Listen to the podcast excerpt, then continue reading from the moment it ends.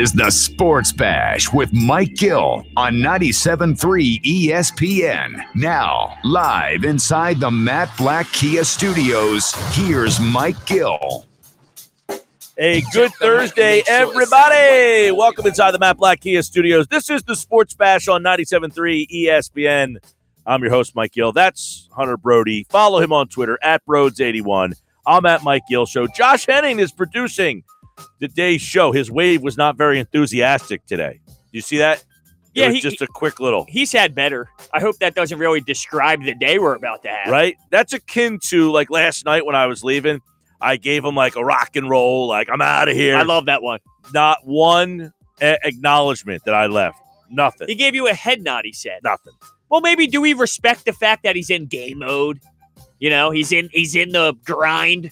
I mean, gentlemen gives you a wave goodbye while you're in your middle talk. You just kind of yo. Well, imagine this. Imagine if last after yesterday's show, maybe at like 5:15 when we were really in the grasp of our debate, somebody walks in and goes, "See you guys, I'm leaving." You think that you would stop our passionate conversation to give that gentleman a wave? Yeah. You would. Yeah, if we were like back and forth like this, and the guy came in, I'd say, "Yeah, see ya." Well, that that uh see ya is equivalent to his eh wave to your rock No, it was star. no hand movement. Oh, no hand movement at all. It Nothing. was just the tip of the head. I don't even. See, I didn't see a tip. It was more like I had to give it like two. Like, hey, acknowledge that I'm leaving, man. I'm giving you an acknowledgement that I'm leaving, and he's just straight on. I give one of these, nothing. Then I do it again, and I didn't really get much. And I said, all right, well, he just wants to be rude. I got you. Classic Josh. What are Right? we going to do with him? I don't know, but like if somebody waves, don't you acknowledge them back in some capacity? Every time. Have to. Every time. Hmm. Well, I don't know that we're waving goodbye to Carson Wentz just yet. Doesn't feel. I don't know. Saturday, it felt like it was happening like immediately that day. I, I, it- like people were texting me like, "You know anything? Do you heard anything?" Now I'm not even getting those texts anymore. Are the people now fatigued? And I don't want to say fatigued to the point where you don't think it's going to happen, but I don't know. Are the, what are the Eagles doing here? Are they are they going to wait until draft day? Well, I was always under the impression that this was all part of the process, and I still feel that way. But I just wonder if at this point it, it is serious that Howie Roseman is unwilling to pull the trigger because he's waiting for so much. Now, I always think that that's part of what GMs do. I'm going to put this out there. I want this. I want two first rounders. And then they know it's like a car salesman. You go in and you know the number is going to be high. You lowball them and then you meet somewhere in the middle.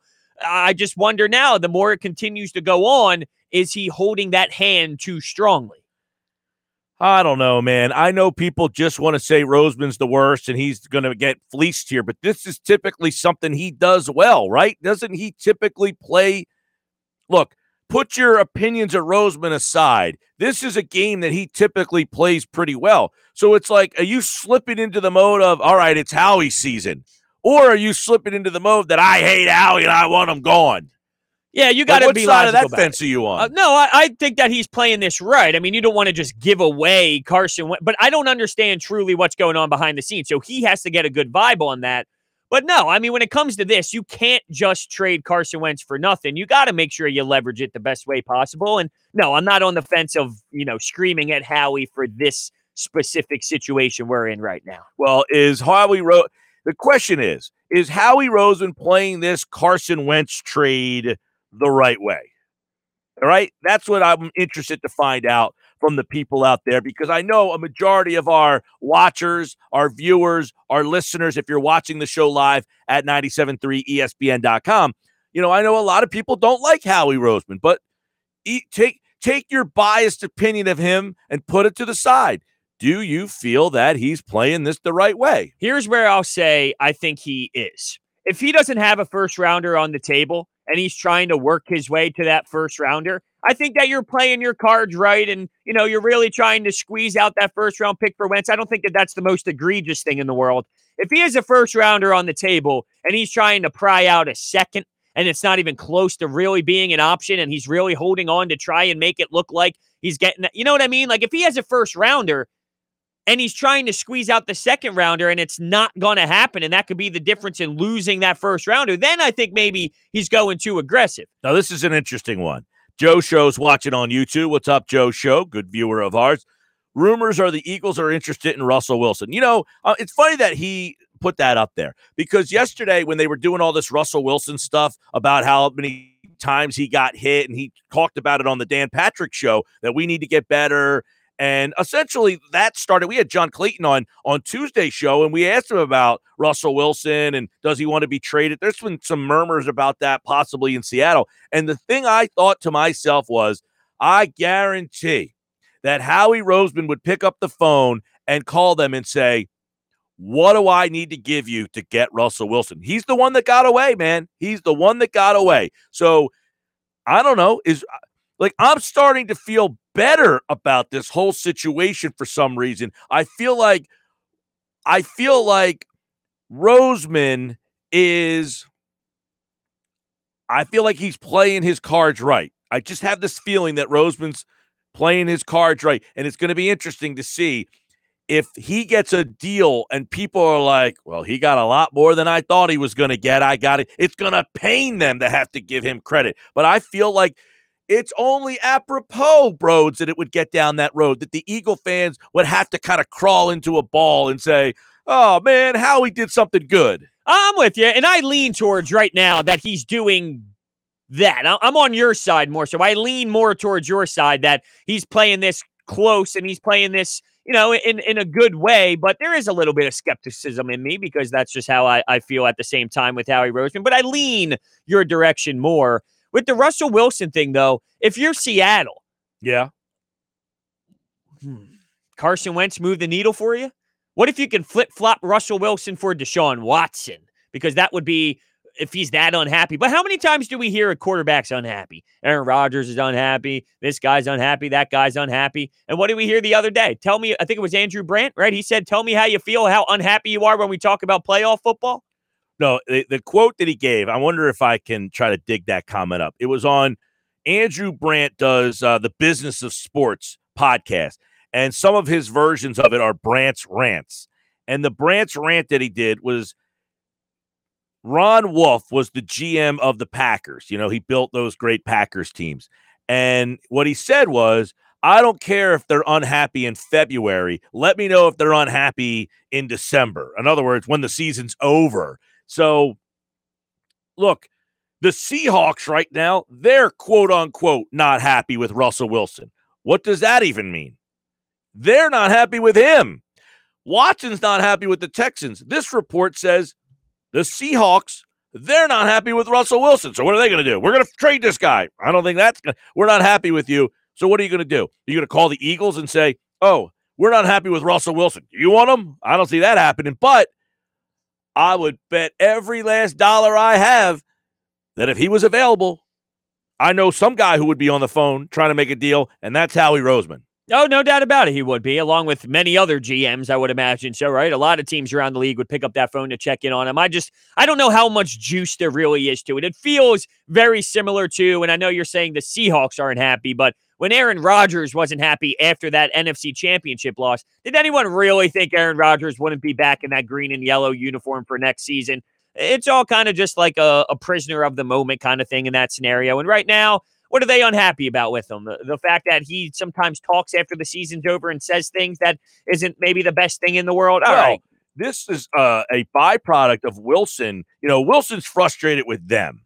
And then apparently the feeling becomes mutual because Seahawks front office members, they're not happy that Wilson went to the airwaves and started to air their grievances, essentially calling them out. He said, quote, I've definitely been hit. I've been sacked almost 400 times. We've got to get better. And he said, I got to find ways to get better too.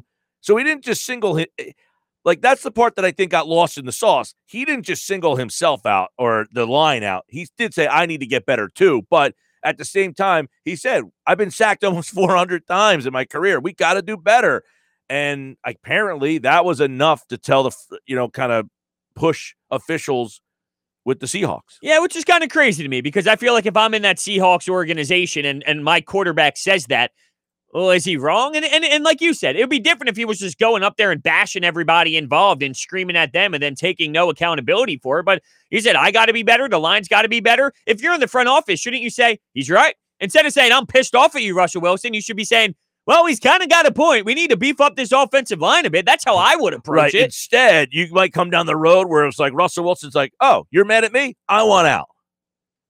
It's crazy. I find that hard to believe, though, that he's going to be out of town. I find it hard to believe too that those two would divorce each other. I mean, Wilson just seems like he is. You know, every time he finishes his one of his interviews, he's like, "Go Hawks!" You know, like he just epitomizes that franchise. I feel like so. Look, it's it's what Andrew Brandt said. Oh, you know, you're not mad in Feb. You're mad at the team in February. They're mad at you. Yeah, let me know if you're mad at me when training camp comes around. Uh, unless, is this just where we are in sports, where all these players, you have the power and you have like that voice and you can move yourself if you want to by demanding a trade? Is this just where athletes are in 2021 that this is how it goes? Like, hey, I'm frustrated and I want to be traded. I don't know. I'm just trying to see if if this is how sports works now, where this Well- is just natural and this is what it's going to be every year, and this is what you need to deal with as an organization. You're going to hear frustration. You're going to see frustration. You're going to have to find ways to keep him happy. It's they have the power, and how do you adjust as a franchise? Well, it, it definitely is way different than it used to be, where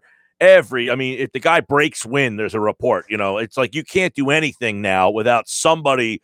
Well, there's a report he's not happy. Well, there's a report saying that that report's not right. So it's part of the, the world we live in where you just don't know who you can trust. You don't know what report is accurate, which is not, because it sounds like, well, some reporters have the ear of the organization other reporters have the ear of other people in the organization. So their messages sometimes are conflicting. You might have somebody, I'm just throwing an example out there, somebody who has a direct line to Howie Roseman. Somebody else has a direct line to maybe, I don't know, somebody that is, maybe Doug Pederson. okay, maybe it was Doug Pederson. Yeah. But I'm even thinking about somebody else in the front office that we don't really, like, let's say when Joe Douglas was there. One reporter might have a direct line to Roseman and he might feed them something. Somebody else might have a direct line to Douglas, and Douglas might say, "Hmm, it's a little different than what he's saying. And that's how two separate stories get out there, and you get these conflicting reports. Now, sometimes both sides are in on it, and that's where it gets confusing, where Roseman says one thing, Douglas says another, and they plan that so that you're left not knowing what the real story is. Yeah, that's where we might be here. Yeah, I think we are. I think that's exactly where we are. Similar to, you know, last week we heard that there was possibly a package together for the Bears, right? And seeing if Nick Foles was in return or whatever. And I just think we're hearing so much about how much information the NovaCare complex puts out there and leaks. Maybe that was all part of Howie's plan. We talk about how Howie's holding off, waiting for this. Well, if the Colts see that there's a package on the table from the Chicago Bears, will that now have the Colts put up a different package or try and counter that package? So I think that there is a lot of that leaking information going on just to try and get an upper hand. And they're trying to manipulate the message, if you will. That's exactly what's happening. They want to c- control the narrative. Exactly. and they want they want it's almost like they want to split the sides. They want half the people to think, well, this is Roseman's fault. No, this is the this is Wentz's fault. Why would you want that though? Because you can't put all the blame on one person. Because imagine, imagine all of that hatred towards one individual, which it does seem, to be honest with you, is Howie. You say it all the time. Is there one person that actually would say, "I'm a Howie Roseman fan"? And even you, like, you don't hate the man, but you don't say you're a Howie Roseman fan, do you? Unless you do, but I don't think you like. No, I, no. I'm not like I love the fact that Right. Howie Roseman is the GM of this football team, but I think I'm just. It's like our conversation yesterday, and, and look, I don't. We don't need to go back down the road, but my point is, I'm taking an objective view. I'm not being a fan here. A fan would say they haven't been successful enough for me. The comment that sparked the whole conversation was, "There's no consistency." And I'm thinking to myself, let me step out of this for a second as a non fan and just say, if I didn't know anything about football and I just looked at the Philadelphia Eagles over the last 20 years, they're the sixth most consistent team in all of football. There's only five teams that have a better record than them in 20 years. So either you want them to be better than those five teams, which is your right as a fan, or the expectations are just completely out of whack. I get that they it's disappointing that they haven't won more than one Super Bowl in that 20 year span. That wasn't the point. It was they have a lack of consistency. And I said, no, they're the most consistent team in the conference, other than I think it was Green Bay. They are the second most consistent NFC team in the entire conference in a 20 year span. You can't ask for much more than that, other than the ultimate success. If you want the ultimate success, then yes, they came up short and they have underachieved.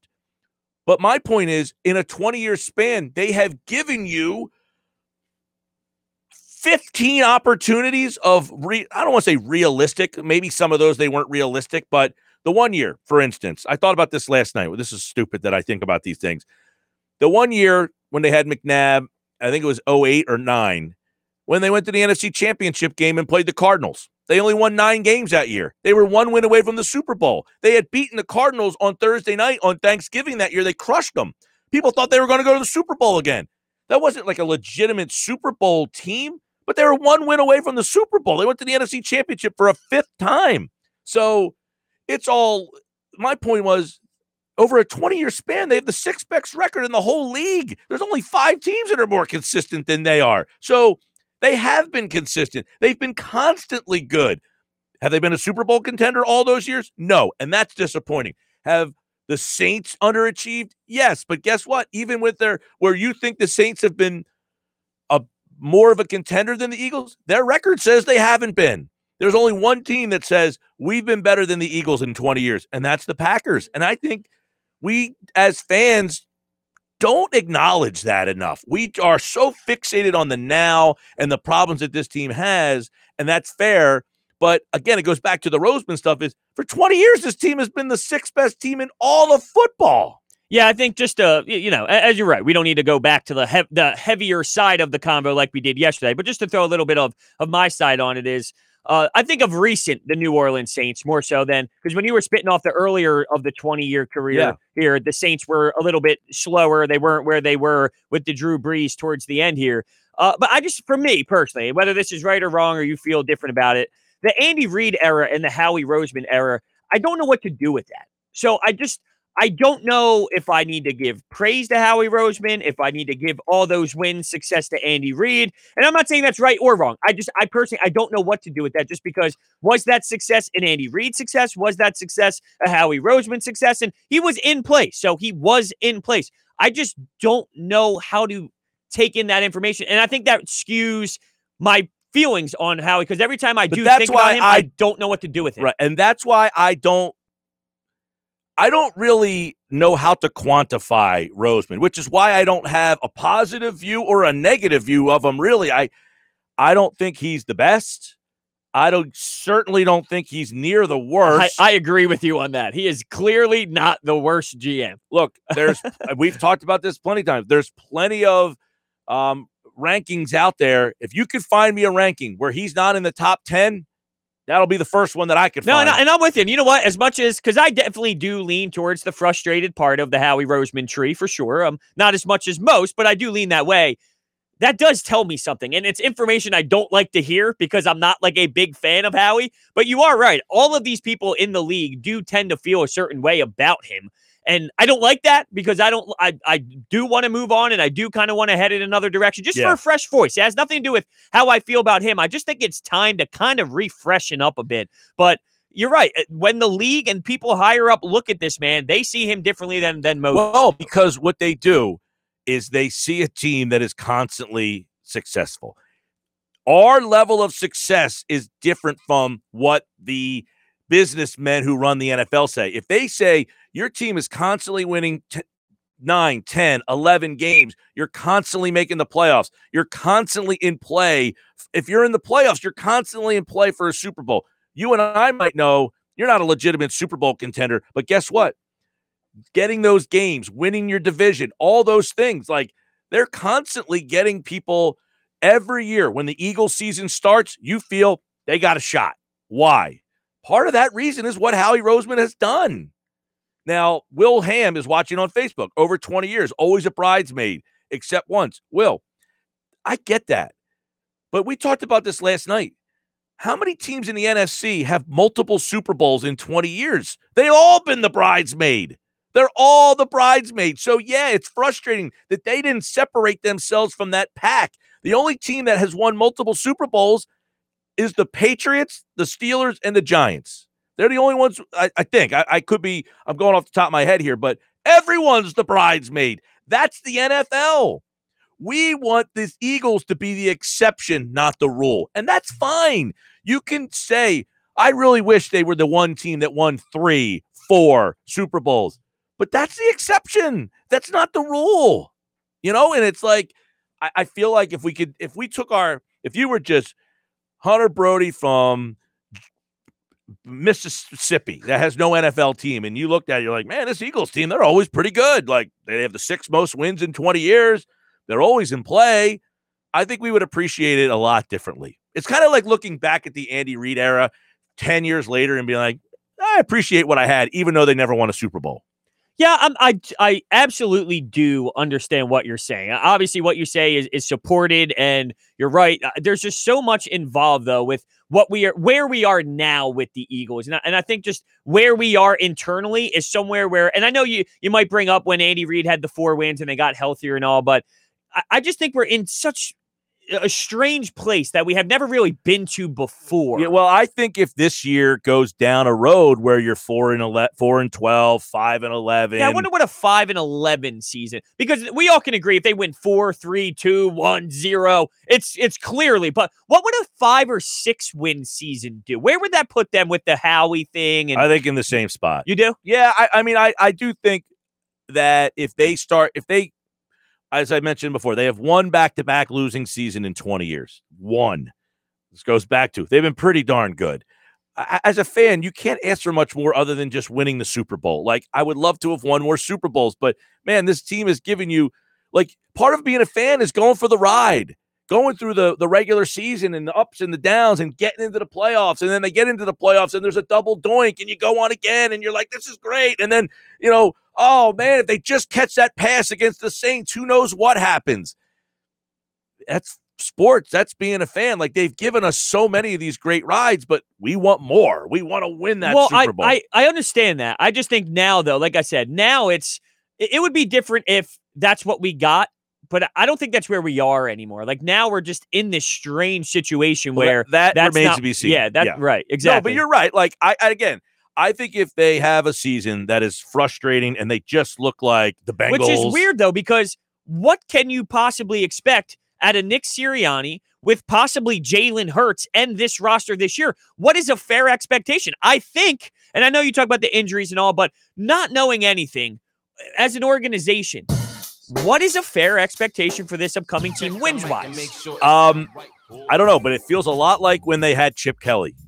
They went four and twelve, and then they hired Chip Kelly, and it was like, I have no idea what this team's going to look like. Are they going to punt? Are they going to pass every down? Are they going to run every down? Is the quarterback just going to run every play? You had no idea what to expect. I feel like that's kind of where we are. I have no idea what to expect from Nick Sirianni. You're just assuming, okay, he's some young coach, and you're going to have a maybe a more creative, innovative offense. But if I'm looking at it from a Howie perspective, if you're Jeffrey Lurie, knowing that this is possibly a down year, what do you give Howie as a reasonable number for him to keep his job? Because you can't demand 12 wins knowing that that's not what you have. So if you're Lurie, if I'm looking at Howie and I'm assessing him, if they go what's eight eight, fair, right? That's what I, I'm. You know, if they go eight and eight, he's probably back. He's Sports pro- Batch yeah. is brought to you by Matt Black Kia. They want to get you approved today. Matt Black Kia, Black Horse Pike, Egg Harbor Township, Mike Gill Sports Bash, Brodes. We got a lot to do today. Sal Powell at three, MKB inside the Sixers, DeCheco football at four, Keith Smith on the NBA. Sixers tonight against Portland. Watch the show live at 973ESPN.com. Chris Hernandez is watching on Facebook. What up, Chris? Says, I feel like Eagles don't have a plan moving forward. They hired Nick Sirianni, who was on no one's radar for the head coaching job. And now the quote unquote franchise quarterback doesn't want to be here. What is their plan moving forward? Are the Eagles tanking? Is Nick Sirianni the new uh, Brett Brown? That's an interesting question. We'll get into that, Chris. Stick around. Everybody watching, we'll be right back. Don't go away. This is the Sports Bash on 97.3 ESPN. And don't forget, download the free mobile app. You can watch the show right on your phone. Site 973ESPN.com. You can check us out right there. This is the Sports Bash. Is Howie Roseman playing this Carson Wentz trade the right way? Is he playing his cards right? Use the comments section, and we will continue to chat. Chris Hernandez put up an interesting question before we went to break, bros. He asked, "Do the Eagles have a plan? Are they tanking? Is Nick Sirianni the, new- the new uh, Brett Brown?" I don't think that's the case. Like, I don't think you're bringing a coach in, you know, with the intention of him kind of developing the, the players, then handing it off to somebody else. No, I would be shocked. And you even said this uh, before. It's like this organization is not normally the one to say, hey, we got to really start from the ground up, unless, like I was kind of alluding to earlier, they've never been in this situation before. So do they analyze it and go, maybe this is what we need to get back to that constant success that we are normally accustomed to? We just, we've never seen them admit to it. We've never seen them really commit full throttle to a full on 100% rebuild where we are going into the year saying, hey, we might be a three or four win football team. It's just not what you see. Well, and I want to respond to something Chris said on uh, who's watching on Facebook, and he asked, "No one, uh, Sirianni was on no one's radar for head coaching. Neither was Andy Reid, and neither was Doug Pederson.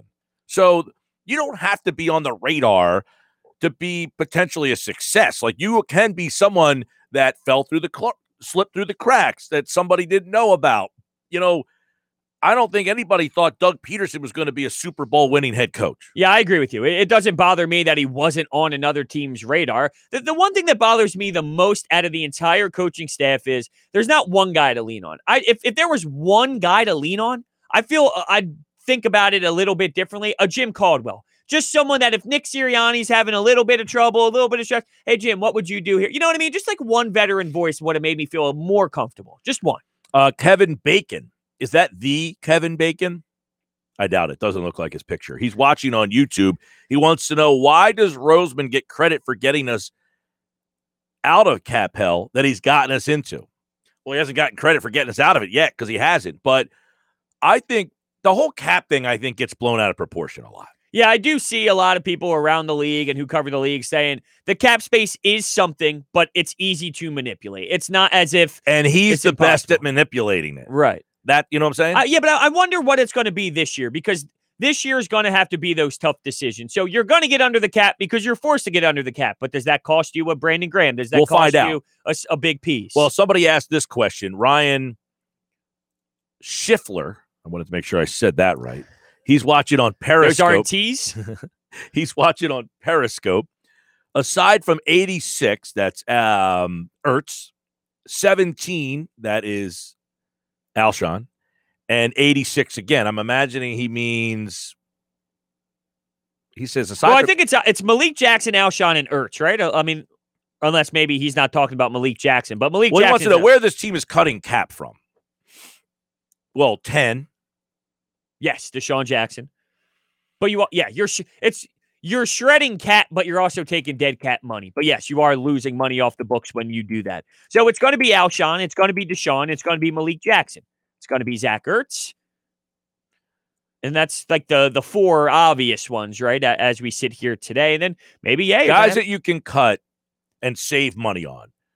Fletcher Cox. I don't think that's a real. I, I don't think that's going to happen. I don't either. That would be well. This is pre June first. I could switch it to go post June first. Like if you cut Wentz, if you just cut him, the the it would be a twenty four million dollar hit. I think there's something to be said about post June 1, though, just because all the reports you're seeing is that's when Alshon's going to go. That's when DeSean and Malik Jackson are going to go. So, you want me to go maybe, post yeah, June let, 1? Let's just flip it to post June 1. If you cut him post June one,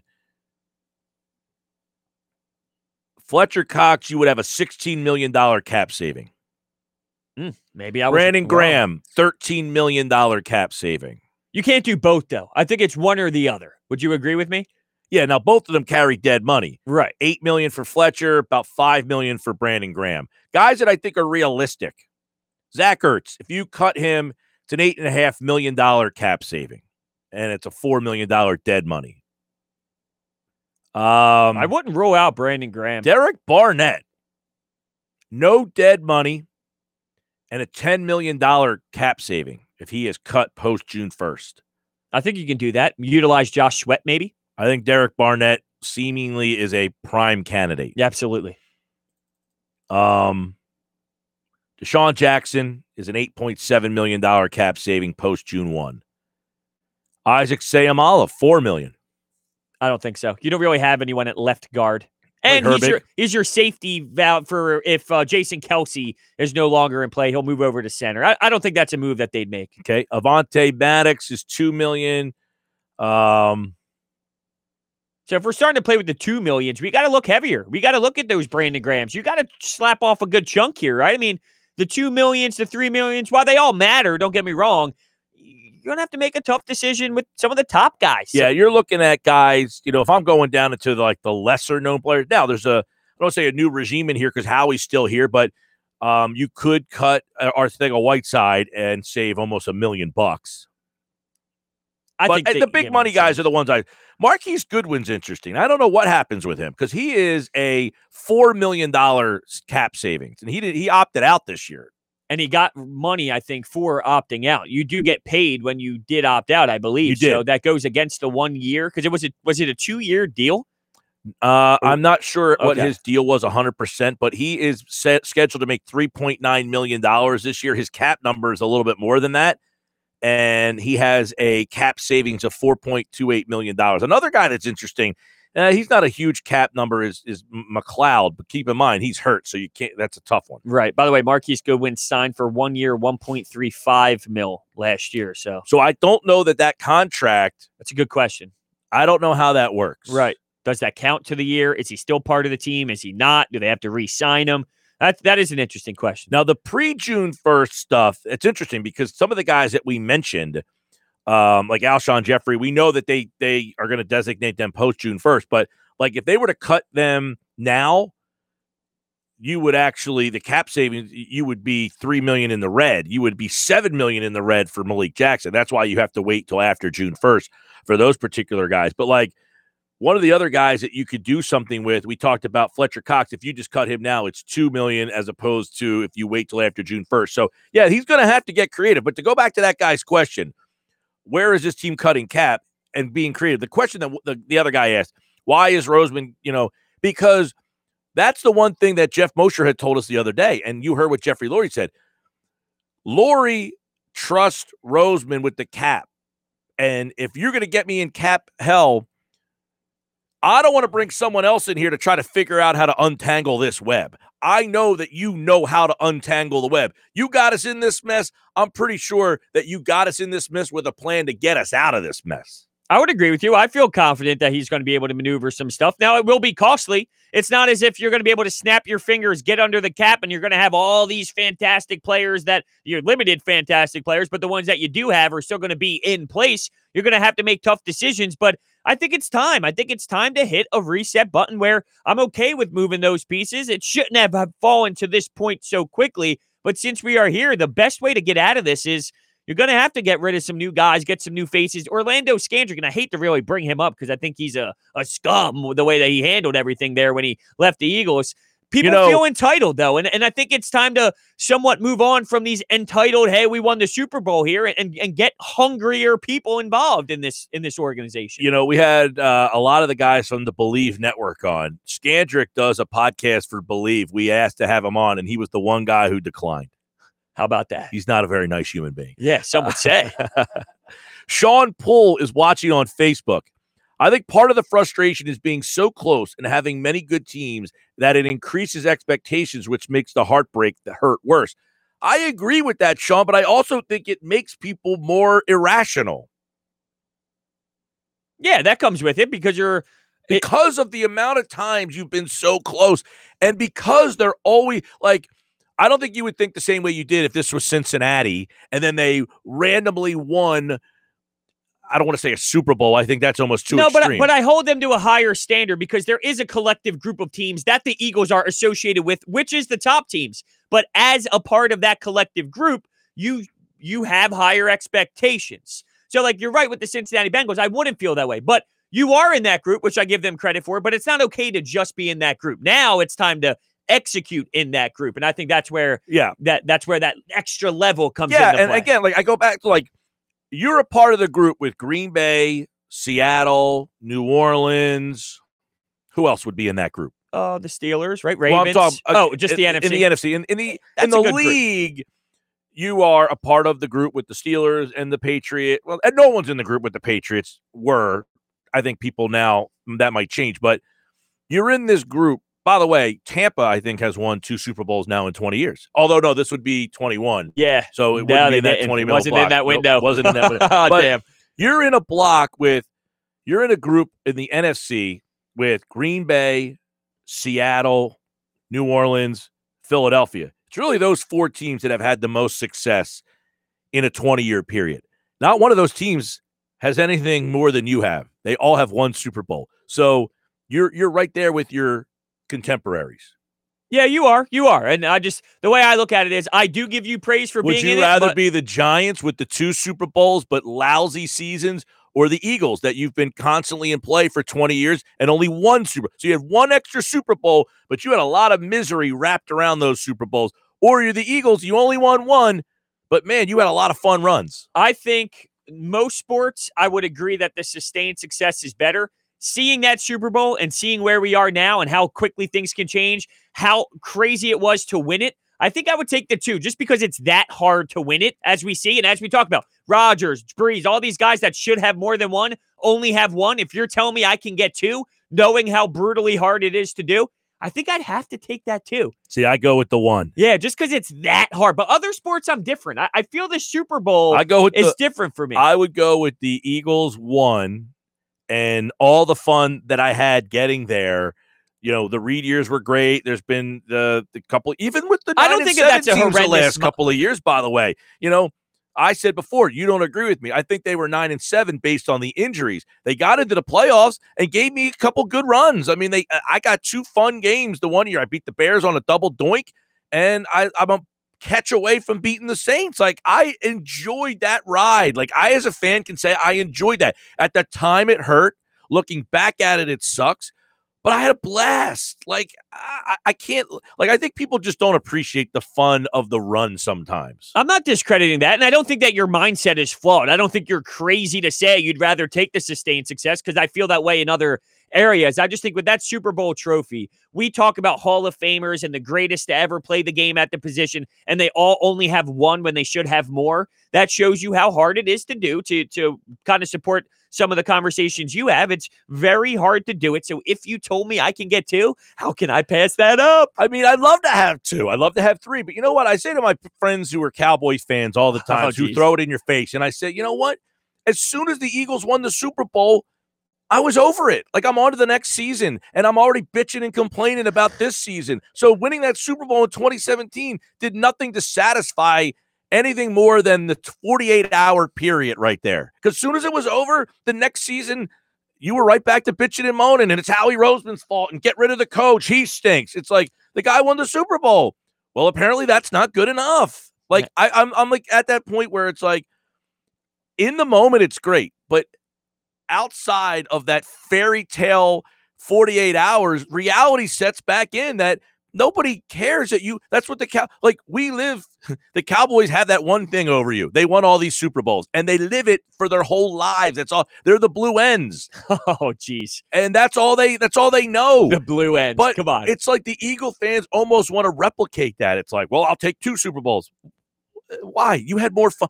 The last 20 years, you've had more fun seasons than the Giants. They've lived in misery. These last five years for them have been horrible. yeah, but they won the they won the Super Bowl. Yeah, but Bowl. they I forgot just- about it already. Yeah, but I still you still take the championship. I can't not take the championship. Always Testy is watching on YouTube. He says, Last time we went 4 and 12, we won the division the next season. Everyone relax.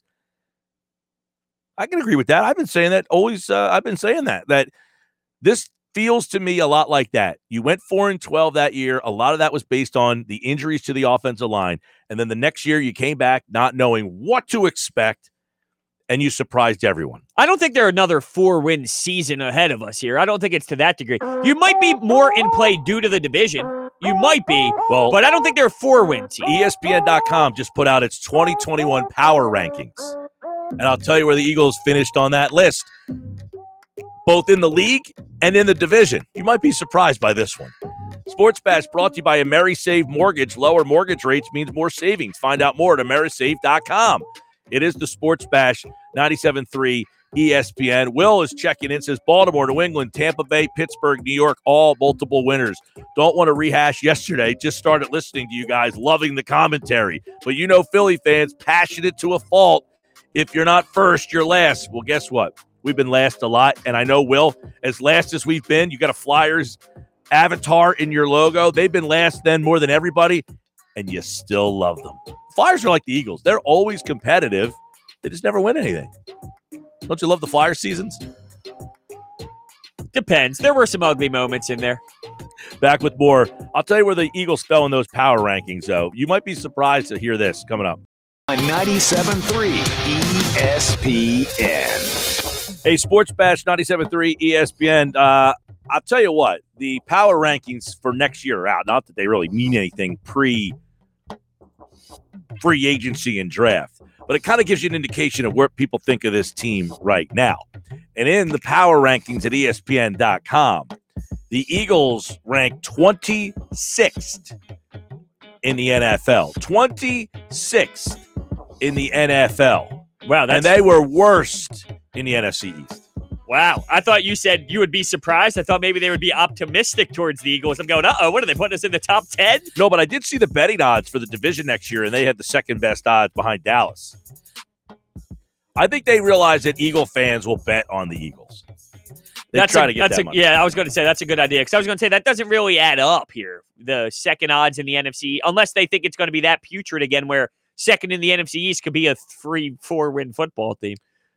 I don't know. I mean, I was talking about this with Josh earlier today. Like, if they get Dak Prescott back now, there's some talk about that whole situation being blown up in the air. I mean, the whole Dak Prescott, and they didn't put him in the video, and now you got some of these former Cowboys saying, I don't know why they didn't sign him, and you know, there's some thoughts about they might have to trade him away. I mean, you enter that into the mix now. But if they get Dak Prescott back, if they had Dak this year, they'd be they would have won run away with this division this past year. Their defense was a mess, but it got better as the season went on. I was going to say they cleaned up a bit, and what we saw in the beginning when we were poking fun at them and making fun of them, that as bad as the defense as it was, that wasn't who they were going to be forever. So you're right; they probably would have ran away with it. And you look at it now on paper, I think that they have a great shot at at taking control of this NFC East. 609 403 0973 on the text board 609 403 0973 uh, send us a text. We also got a ton of comments that we got to get to over on the live video stream. Chris Dunn is watching on YouTube. Wentz and Ertz to the Colts for two first, the third.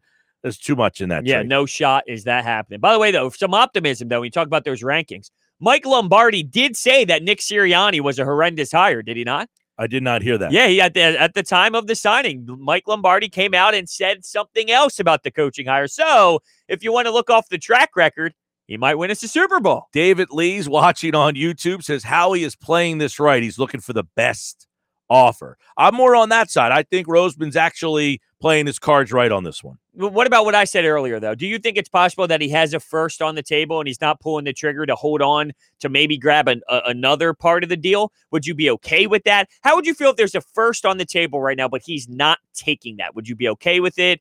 Uh, How, how would you feel?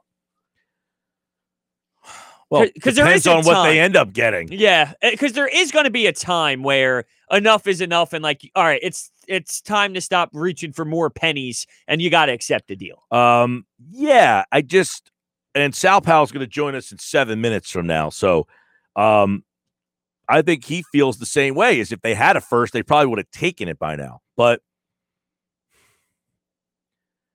I don't know. It the question is: Is it just one team, two teams? How many teams are involved here? And another question is, are you getting rid of him no matter what? So at the end of this, no matter what the best deal is on the table, you know he is out of here. Or is there seriously a chance internally where they think if I don't get the offer I want, I'm I'm keeping him? What is Ah. their mentality? Um, that's a hard one because, and we can ask Sal that is, look, if they don't get the offer they want, are they prepared to bring him back? Exactly. And I'm sure his answer will be they're going to get the offer they want. But that being said, what if they don't? Yeah, it's a it's a very interesting situation that we have here. Uh, a couple uh, messages coming in. Always Testy is watching on YouTube. Says Eagles did what the Phillies did. They kept the championship players too long. Yeah, I think, and they admitted that. Lurie said it. We saw the window in 18 and 19, and we may have done. And Joe Banner said the same thing. He said they were uncharacteristic with some of the all season signings that they did, and they did it because look, winning that Super Bowl made them make irrational decisions. But I also wonder too, because it is uncharacteristic for them to keep guys as long as they did. So since they did that, is the only way out of this to kind of rebuild, which is another uncharacteristic thing. But they have to do that because of the uncharacteristic move they made Right. prior. But you know what? Part of it is staring at yourself in the mirror and saying, "Okay, I was I made mistakes. Now I got to go back to doing what I did to get us there." But don't you think, and, and I know that people aren't going to walk up to the podium and just say this, but if we heard that message clear, just the way we described it, we did something uncharacteristic. We tried to win another Super Bowl. It didn't work. So right now we have to go and try and fix this thing up. So we have to make another uncharacter. You know what I mean, though? Like maybe not to that level, but just explain that to us, and then we're not in this mess that we're at where we're trying. I think to, they tried to. They said, really. You think they tried to make that message clear? Because this is "Well, a maybe, maybe they didn't make it clear." But I call it what they they said it twice. Roseman said it, and Lurie said it that in 18 and 19 we thought we still had a window, and we went for it. But this isn't a clear message. They screw, they they screwed up. I got the debacle. message. No, come on. You have no clue what they're thinking. Nobody does. Jeff Bone and Pookie's watching on YouTube. Is that three people? One or two? Is that Jeff Bone and Pookie? Jeff Bone and Pookie? How do you read that one? Jeff Bone and, and Pookie. Pookie. Two people. Super Bowl 52 team was totally different. Right place, pieces at the right time. Difference is they felt that a lot of those pieces could do it again in 18 and 19. That's where they overplayed their hand that time. Sal Paolantonio is going to join us on the other side. I encourage you to stick around and listen.